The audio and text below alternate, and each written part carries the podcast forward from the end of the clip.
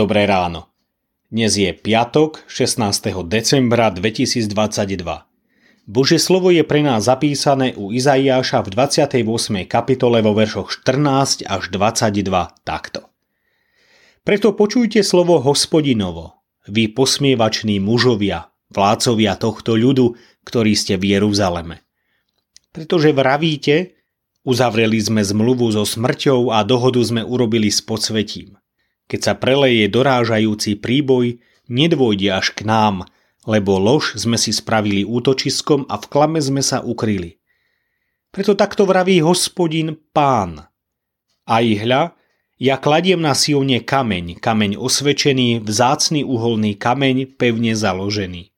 Kto verí, nebude zahambený. Právo urobím meradlom a spravodlivosť olovnicou.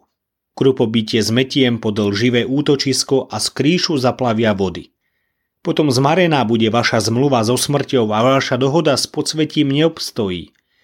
Keď sa preleje dorážajúci príboj, budete ním zmetení. Kedykoľvek sa preleje, zachváti vás, lebo sa bude prelievať ráno čo ráno, vodne i v noci. Potom bude hrozné pochopiť počutú zväzť lebo prikrátke bude lôžko na to, aby sa niekto vystrel a úzka bude prikrývka na to, aby sa niekto zavinul.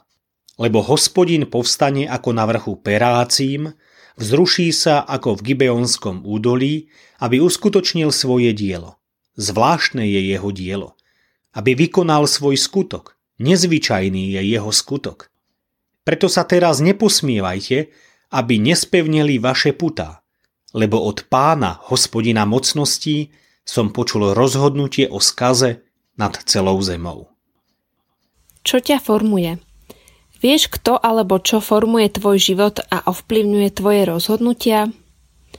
V Jeruzaleme to boli falošní proroci a neverní kňazi.